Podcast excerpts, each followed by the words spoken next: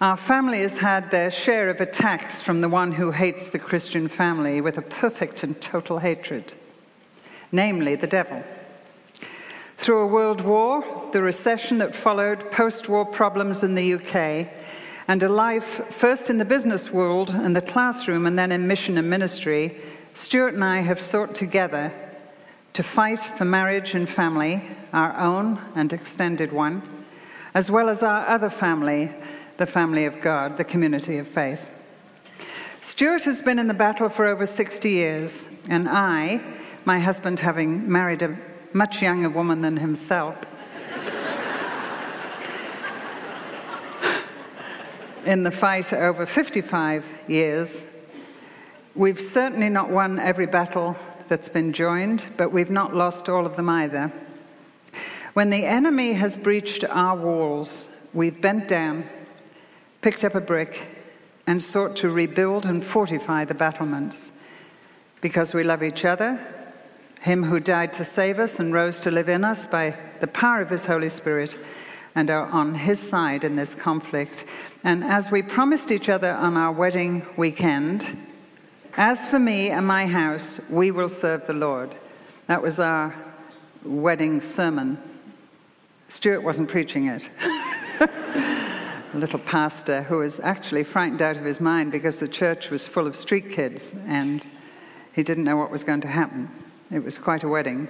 Anyway, as my husband, when asked what the secret of our long marriage is, he says, Keep your promises and live a long time. That's it. And so I'm so glad I can bring you an exhortation about family and marriage from the book of Nehemiah. I'm grateful in his grace. Nehemiah said, Remember the Lord who's great and awe inspiring, and fight for your brothers, your sons, and your daughters, your wives, and your family. Nehemiah 4:14. That was the basis of this book. So built we the wall, he says. Nehemiah says. And all the wall was joined together to half of its height, for the people had a mind to work and the walls have fallen down around the family, not only the personal families that were represented, family by family by family, all around that wall, breaching the gap outside their own front door, brick by brick, day by day, night by night. But the family, the community of faith as well, the family in Jerusalem. In Nehemiah says in chapter 1, God put it in my heart. What had God put in his heart? Well, he had put in his heart what to do for Jerusalem, if you remember, which was to rebuild the wall. Now, what God will put in my heart and your heart will be different, but God wants to put something in everybody's heart. Whether you have an intact family listening to this message, or whether the walls have crumbled around your relationships, in your family or your extended family. And at this point, I do not believe there's anyone listening to me who doesn't have in their extended family broken walls. So, what I have to say from this book, trustfully, what God has to say from this book, takes in everybody in the sound of my voice. The walls have fallen around the family, and he says, as the opposition strengthens as they begin to build the walls.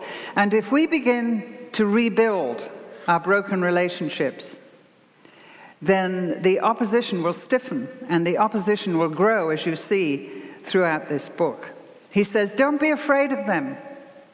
Remember the Lord who's great and awe inspiring, and fight for your brothers, your sons, your daughters, your wives, and your homes. The enemy is the devil. Make sure you get mad at the right person, will you? Make sure you get angry at the right person. And he's more than a person, he's a spirit.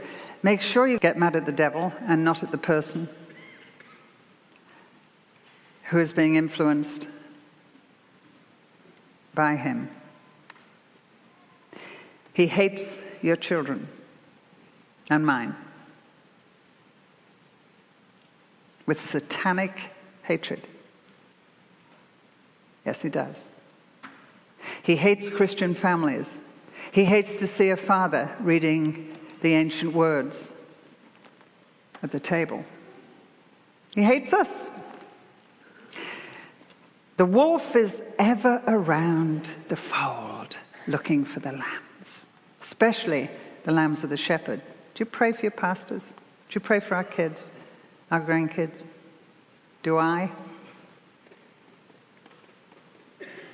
But not just the shepherd's families. He hates us all. And the enemy is not to be messed with. The devil is a hinderer. When the enemy heard the repairing of the walls went forward and the breaches began to be closed, they were very angry. He's mad. If you're doing anything right, if your kids have come to Jesus, if they just got baptized, I hope you're on your knees.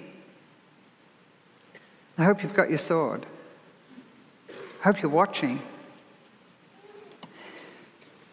And all the enemies, because they were very angry, conspired all together to come and fight against Jerusalem and to hinder it. The devil is a hinderer with anything to do with the Lord, especially the family. Nevertheless, we made our prayer unto our God and we set a watch against them day and night because of them. Count me in, Lord. I'll fight for my family. Nevertheless, nevertheless, nevertheless this, nevertheless that, nevertheless the other. Count me in. You know, I was suddenly searingly aware of you who are sitting in the rubble of a marriage. I know what you're saying. It wasn't my choice. I wanted to build a family. It takes two. It wasn't my choice, Jill. And I want to say something to you because the families around the wall, all those years ago, all those years ago, were broken. There were three waves that came back to Jerusalem. And in between the first and the second, I believe, there was a huge amount of years. And each time a wave came back, they found foreign people in Jerusalem, mixed with the remnant, the few people who had been left to look after the rubble. I believe the old and the sick, they left them behind. They took everybody else off to Babylon and Persia and everything. And when the first wave came by, back, they intermarried with the women from other religions, and there were many other religions actually, a couple of major ones that also lived in Jerusalem and around. And God had lots to say about that, as we'll see. But there were broken families, the people of God that came back to rebuild Jerusalem. You see, when you are displaced as a people, and I've worked with displaced people for World Relief, been sent to displaced people you, you, you get disorientated with your heritage, with your beliefs, and you are unsure, you're open to taking a little bit of this and a little bit of that, and, and well, that's all right, and marrying into another faith. It's a very normal thing that happens, and that's what had happened from the very first group that came back. So now you've got Nehemiah in the third group and it's been happening and happening and happening. And so there's a brokenness there. But did you know that there was a prophet during probably the first group that came back called Malachi? Now, you say, no, Jill, Malachi is just before Matthew, and Nehemiah is back here, but you don't have this in chronological order. You know that. You've got Genesis, if you had it in chronological order, it would be Job that came next. And Malachi, if you had it in chronological order, would be in the same era as the story of Nehemiah. And Malachi had been speaking for God into this situation of mixed marriages. And when you get to Nehemiah 9, it's all about that. In fact, the book finishes with what to do with the third wave and the second wave and the first wave, maybe, if they were, well, they wouldn't still be alive.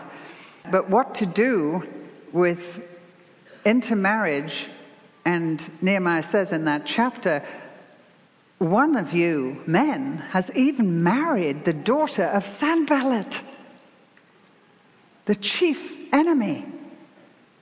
And so, Israel, the people of God that Nehemiah and Ezra, the priest, found to work among in the third wave, were worshipping Jehovah a bit and their wife's God a bit. And they'd forgotten their belief and certainly how to behave their belief among the people. And Malachi speaks to this and had spoken to this before Nehemiah deals with it. And what did he say? He said, and had said, A thing you do, you flood the Lord's altar with tears, you weep and wail because he no longer pays attention to your offerings or accepts them with pleasure from your hands. You ask, Why? It is because the Lord is acting as a witness between you and the wife of your youth, because you've broken faith with her, though she is your partner, the wife of your marriage covenant. Has not the Lord made them one in flesh and spirit? They are His. And why did I make them one? Because He, the Lord, was seeking godly children. Wow. So guard yourself in your spirit and do not break faith with the wife of your youth. I hate divorce, says the Lord.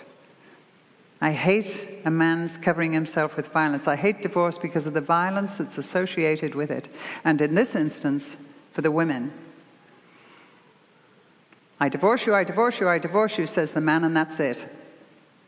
And the woman would not be acceptable even in her own home anymore, and sometimes be turned to prostitution to survive. Know how God hates that because of the violence associated with it. So guard yourself in your spirit. Do not break faith. Now, in this era, God had enabled Malachi to speak into that situation. Now, fast forward, and here comes Nehemiah, Ezra in the third wave. And things haven't got better during that time. And so you've got the community of the called out people, and they're disorientated and they don't know who they are. What do you mean we're people of God called out? people of God. What do you mean in Abraham, all the world will be blessed through us? What's all this about? And so the ancient words have come into disrepute again, or maybe they've never stopped being in disrepute in your and my lifetime. They're being mixed up, aren't they? What do you mean? God says, one man, one woman, marriage, children. What? the walls are falling down. The walls are falling down in many ways.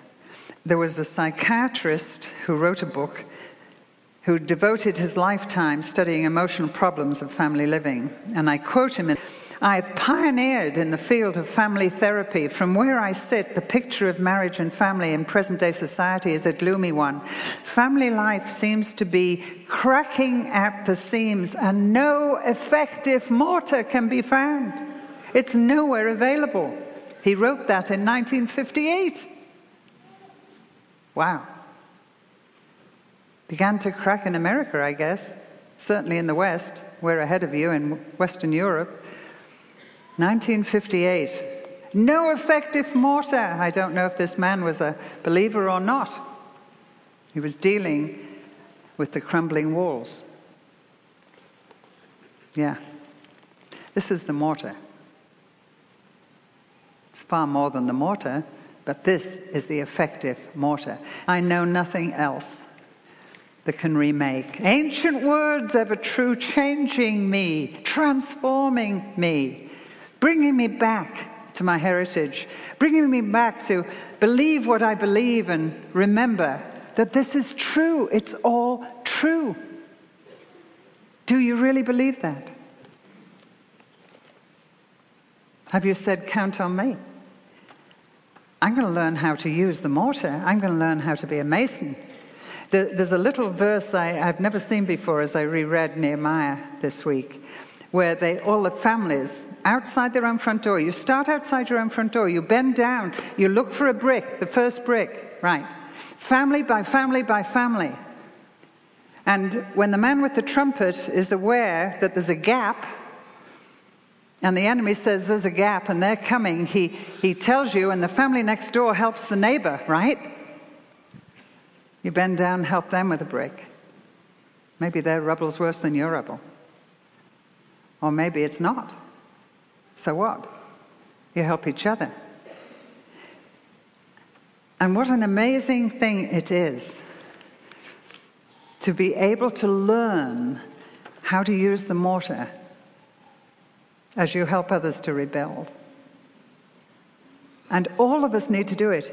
It says every single family needs to do it. And the verse I found was one family where it's naming everyone that was helping make the walls. And this guy's name, and then, and his daughters. It doesn't mention any sons. He didn't have any sons. His daughters. Hey, learning to be masons, learning how to use this in order to mend the family. Count me in. Have you said, Count me in? And what about the children? We have to teach them to use the pain. Nobody can build walls high enough to stop the devil coming in here somewhere. It's impossible. Don Carson professor at Trinity, wrote a book, How Long, O Lord? Excellent book. It's on suffering. Don Carson. He said, I look at my children, he's talking about his own, and I wish for them enough opposition to make them strong, enough insults to make them choose, enough hard decisions to make them see that following Jesus brings with it a cost, a cost eminently worth it, but still a cost. A church that is merely comfortable, that never evangelizes, never encourages its people to stand on the front line, will never be strong, never be grateful never be able to sort out profoundly Christian priorities, they'll never be able to build the walls. Right. So, how do you use the pain? Well, you get out and find somebody else to help. It's amazing when you help somebody else build a wall how diminishes your own pain. You always find somebody with worse rubble than yours. Chinese proverb says, I was sorry when I had no shoes until I met a man who had no feet and in the privilege that Stuart and I have had of traveling this world to the worst places, I'm sort of always very, very ashamed to share anything of little hurt because I've met so many men that didn't have feet, and women and children. But I've also found women and children and men with no feet who have taught me more than anything else. And even with no feet, they're building walls. I've asked them, teach me how to do it. I remember standing in the killing fields of Cambodia for World Relief. We'd gone to make a film. Don't ask me why they wanted a film in the killing fields of Cambodia, but the little girl was my interpreter. She's standing there, and we're in the middle. If you've ever visited Phnom Penh, every single town, there wasn't just a killing field outside Phnom Penh, which is world infamous, but out of every town and village there was a killing field when the Khmer Rouge came and the genocide happened in Cambodia. But this is the biggest one, and we were going to do a film in there about what was happening and who was building the walls in this slum camp and the killing fields are right in the middle, and they've left it. So you walk on bones. And you get to the middle of it, and there's a glass monument with 3,000 skulls in it. And I was supposed to stand there and say something. And my interpreter is standing there just like this, Cambodian girl, just like a statue. And I just looked at her. I said, This is absolutely awful. Let's get out of here. I have no idea whose idea this is. I, please, let me take you out of here. She said, Well, it's all right. It's just that the whole of my family's in there. I said, Tell me about that. She was a little girl. My father was a doctor. My mother was a mother, was a teacher. And everybody with glasses was taken to the killing fields, and they didn't bother with bullets. They just knocked us on the back of the head and put us in the hole and then covered us with earth. And so my daddy was a doctor and my mummy was a teacher. And so the whole of our family, extended family, I was a little girl, I was six, were brought here. And they put us in the hole, but it was getting late and they didn't have the earth mover, and so they didn't cover us up. I was at the bottom of the heap. And when they'd gone, I crawled out among the bodies into the forest. And a Cambodian family found me. And they hid me. And they took me in and pretended I was their child, and I survived. She was our world relief worker. She was a Buddhist. And she came to faith. And I said to her, How did you ever come to faith? How could you ever believe in a God of love and grace when this had happened to you? She said, Well, she said, let me say something to you. You, you Christians in the West, you don't have a theology of suffering. I said, Tell me about that. Talk to me about that. Teach me about that. She said, Well, you in the West, as soon as trouble comes, say, Get this off my back. Now. Miracle. Kiss it better. Heal me. We say, Strengthen my back to bear it. We know when God says no. I said, What? She said, Well, you know, Paul. He prayed three times and God said no. She said, Do you know when God says no? I said, No. Talk to me about that. I have sat at the feet of little Cambodian women like that and been so humbled. And that woman took bricks from rubble you would never have thought would be able to be used again and built a wall.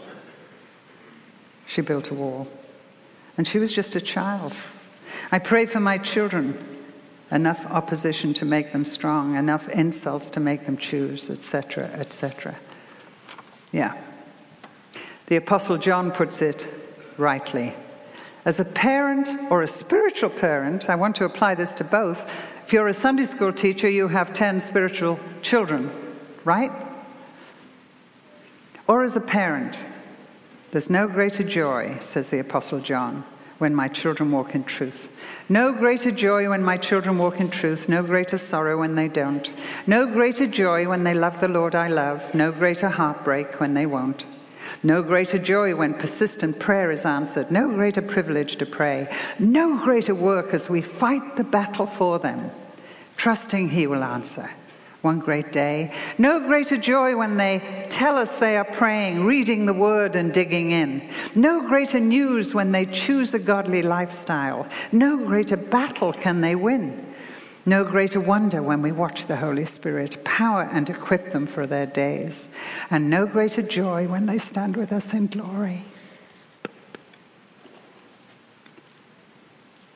As we offer our Lord Jesus all our praise. So there's no greater joy when my children walk in truth, no greater sorrow when they don't, no greater joy when they love the Lord I love, and no greater heartbreak when they won't. Isn't that true? And so, parent or no parent, single or married, count me in. Count me in. And the burden of that should drive our lives, our spare time, what we do with our money, what we do with our days, dealing with the rubble. What are our weapons? The man with the trumpet, picture of the Holy Spirit. Come over here. There's a breach. Come over here. When you're on your knees in prayer and you don't know what to pray for, ask Him, Where's a breach? Where do you want me? Because the Holy Spirit tells us what to pray for when we don't know what to pray for, it says in the New Testament. There's a breach all around the world. Not enough people coming to join on our knees. And remember, you can go anywhere on your knees. Are you in a prayer group? Are you in a prayer group for our missionaries that we have the privilege of sending where we would never go? Right? And so the watchers on the wall, the prayers, the spirit, the man with the trumpet, the sword, the ancient words, the mortar that we need is ours for the using. When you get to the part of the gates, you're going to have a great time. It's fabulous. The dung gate, get rid of the garbage. The valley gate, check your priorities. The sheep gate, refuse to conform. The old gate, there's an old gate. I like that because I'm old.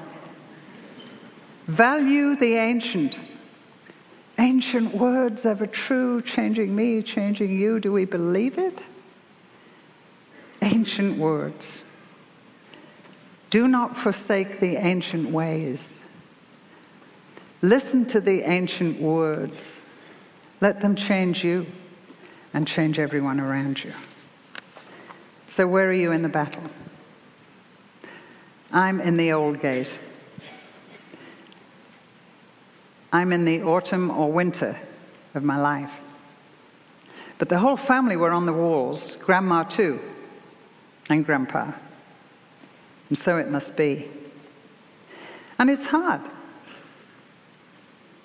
You saw all the reasons that they stopped building the wall. They got tired, they ran out of strength.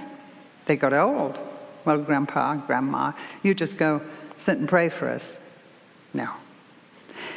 And it was, I don't know, three or four years ago when I was in India that my husband and I happened to be going to a place called Orissa.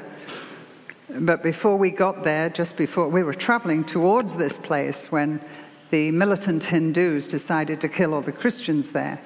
And so the whole town went up in flames. They took the pastor and his little boy and made the little boy at gunpoint go up the church steeple and tear down the Christian flag. And then they asked the pastor to recant his faith and said, If you don't, we'll kill your wife in front of you. What would you have done? And they ended up, of course, killing him and her and the little boy. That had just happened as we're going towards this place.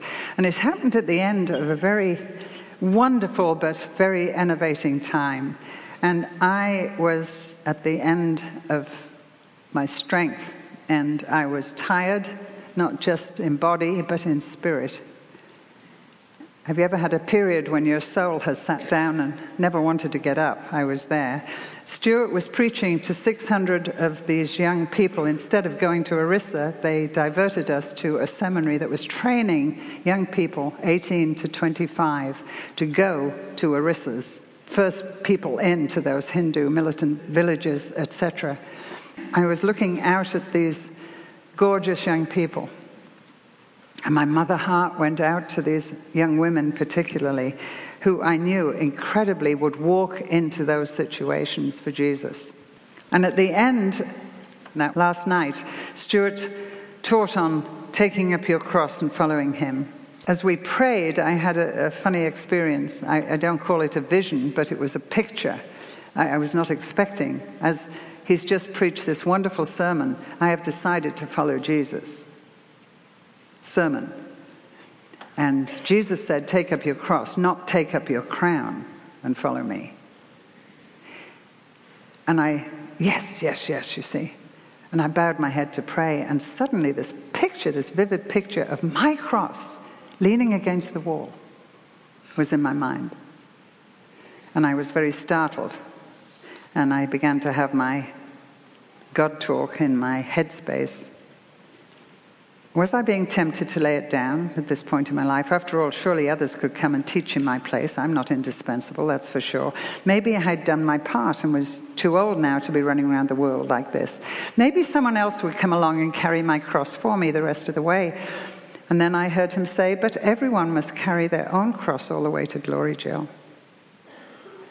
Each must answer to the Lord at the end of the day what they did with the opportunities afforded to tell others the gospel and encourage the body of Christ and build the walls, incidentally. Was I expecting someone else to appear and offer to carry my cross for me as well as carrying their own? And I asked God to give me strength and joy, for the joy of the Lord is my strength, to carry my cross all the way home. Power to deny myself the things I long for at this stage in my life and keep on following until he tells me to stop. It was a seminal moment for me.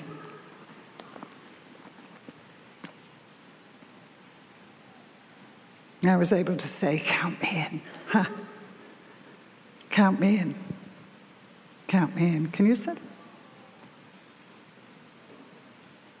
Pray with me. Father God, you know my heart. You know every heart here. We're an open book.